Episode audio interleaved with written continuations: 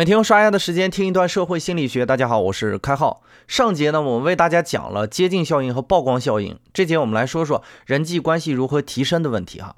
我们在日常生活中呢，如果接近效应和曝光效应起作用的话，那只要室友或者邻居都变成好朋友了。但是事实上呢，夫妻之间不和睦，邻里关系不融洽，甚至同窗室友之间不愉快，这些都有可能发生。那是什么因素才是彼此之间关系融洽的基础呢？社会心理学家研究发现，相似性是人与人之间关系升华的关键。当然，这个相似性具体分几类哈，分别就是观点和人格、兴趣和经验、外表这些东西哈。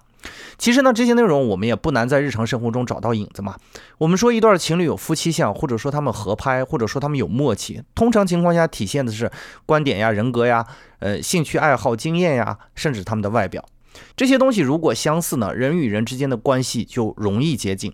这样例子其实很多啊，大家随意在生活里找一下就不难发现哈。但是重点的是，我们还需要提一个问题，那就是我们需要区别实际的或者说真实的相似性和知觉到的相似性之间的这种区别。举一个例子，如果你有两个室友关系不融洽，但是你发现这两个人无论从兴趣爱好，甚至是过往经历、人格观点，甚至长相都有一定的相似程度，但是为何二人都不合拍呢？这其实就是知觉上没有认为彼此一样，或者说干脆就是逃避别人和你的相似的可能性。与此相反的是，那些互补的人格在婚姻一段时间以内呢，可以培养出相似性，给人以日久生情的错觉。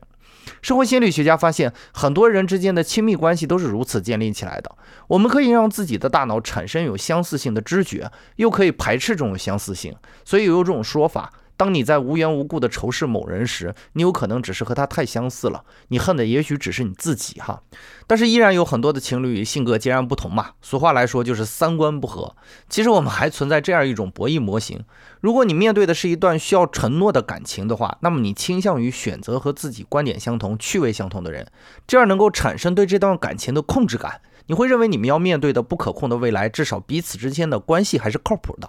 但是如果需要面对一段不需要承诺的感情呢？或者说对承诺要求较小的感情，人们则倾向于选择与自己截然不同的性格和爱好的人，因为未来的成本较低嘛，所以会发起一次冒险或者说探索的行为。这也是完全符合人类的基本心理预期的。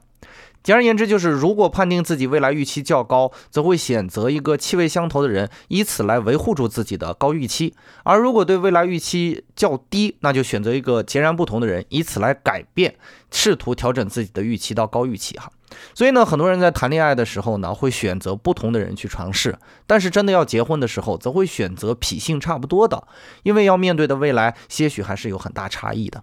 我们今天心平气和地讲完了相似性对于人际关系的影响，但是要注意的是，心理学不是绝对的学科，只是一种可能性和倾向性的描述。不要因为听了开号的节目就去和你的女朋友算一下彼此之间相似性多不多哈，这样的行为非常不利于你们之间关系的融洽。当然，如果你们之间彼此认为彼此还是很相似的，那么可以算一下。本节的概念就播讲到这里，感谢您理解今天设星的主要内容。更多内容关注微信公众号“开号御书房”，我们下个工作日再见。